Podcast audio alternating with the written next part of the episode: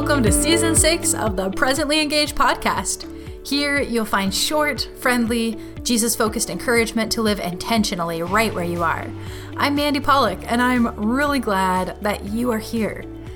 In this episode, we will have a devotional thought sourced from life. Then we'll end the podcast with a scripture reading. I'll be reading from the English Standard Version of a passage. This will give us the opportunity to center our minds on Jesus and our hearts on His Word, because lives will change as we engage with God's Word. Would you be willing to share this podcast with someone you think might be encouraged by it? Listen in and then join me at presentlyengaged.com. I'm so grateful for your time and glad that you are here. Camera in hand, I would linger long around the cathedrals outside.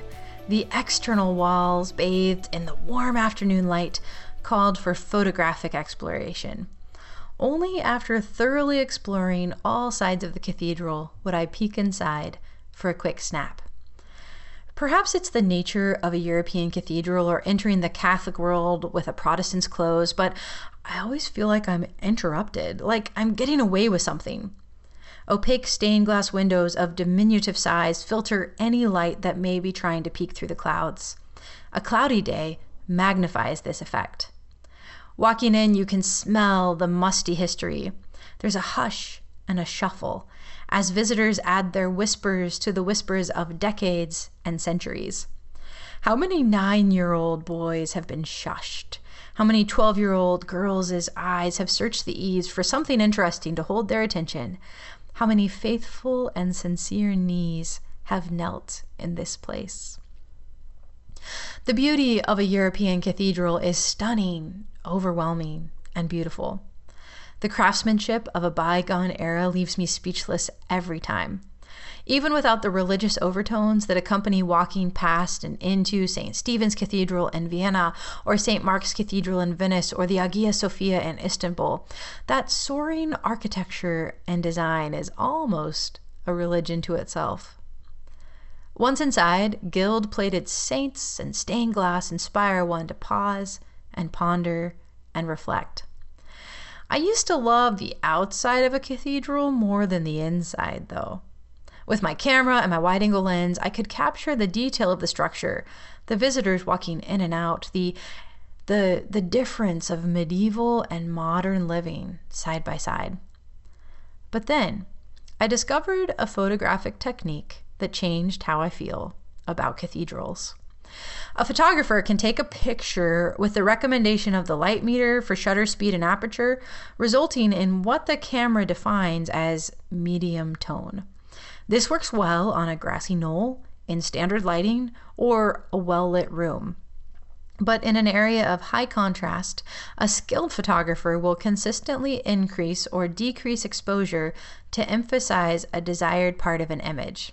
For example, decreasing exposure will emphasize the blue of the sky on a perfect day. And increasing exposure will emphasize the details in the shadows in a dark, venerable cathedral.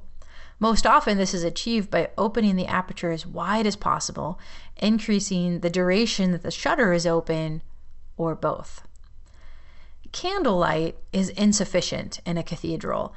Natural light is unpredictable and variable. For a well lit image, a photographer will overexpose the frame so that additional light is recorded on the camera sensor. Our hearts and lives are just a tad dark and musty at times, aren't they?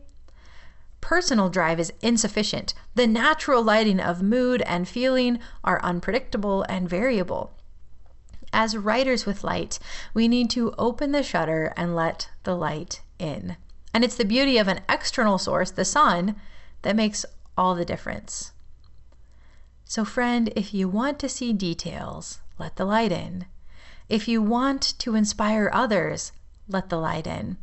If you want to see hope, let the light in. It's funny, but light makes me feel like I'm not interrupting. It adds a fresh, well, lightness to a holy place. 1 John 1 7 put this truth into words. But if we walk in the light, as he is in the light, we have fellowship with one another, and the blood of Jesus Christ cleanses us from all sin. What is one thing that you can do today to allow and embrace God's light shining on you today? Open the shutter and let in the light. I'll end with a photographic side note. When you choose to have a long shutter speed, you will need a stable foundation. The many blurry images on my hard drive attest to the fact that I cannot handhold a 1 15th second exposure. So, whether you use a tripod, a bench, a front shoulder, or the floor itself, make sure you have a sturdy and stable foundation. Isn't that just like life?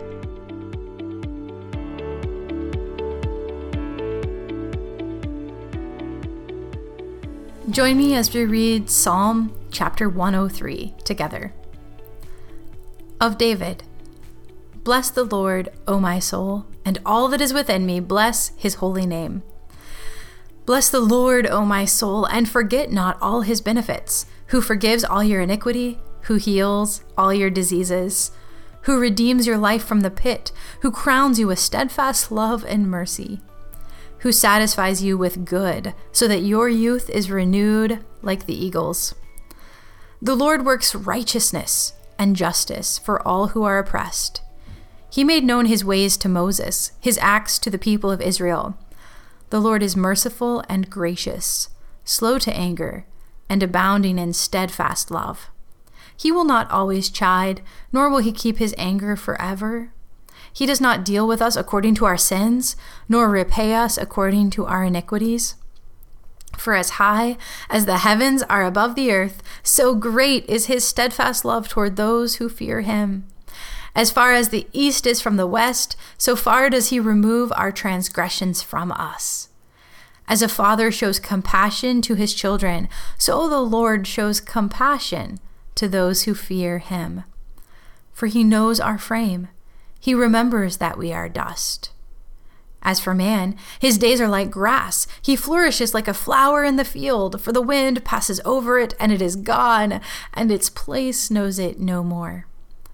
But the steadfast love of the Lord is from everlasting to everlasting on those who fear him, and his righteousness to children's children, to those who keep his covenant and remember to do his commandments.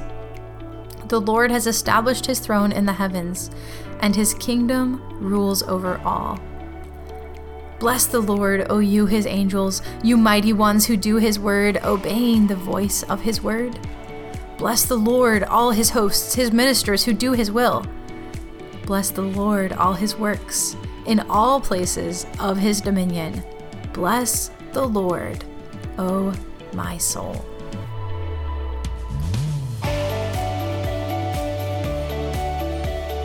You may feel like your future holds far more question marks than exclamation points. Life Purpose Planning is a 10 lesson course that helps young people define and fulfill their individual, God given purpose and calling as they engage in life changing service and prepare for world changing impact. It's a tool for young world changers wondering, why am I here and what should I do about it? And is a tool for parents and mentors who are looking for a way to intentionally pursue, understand, and support their high schooler or college students' dreams. Find out more at lifepurposeplanning.org and go change the world.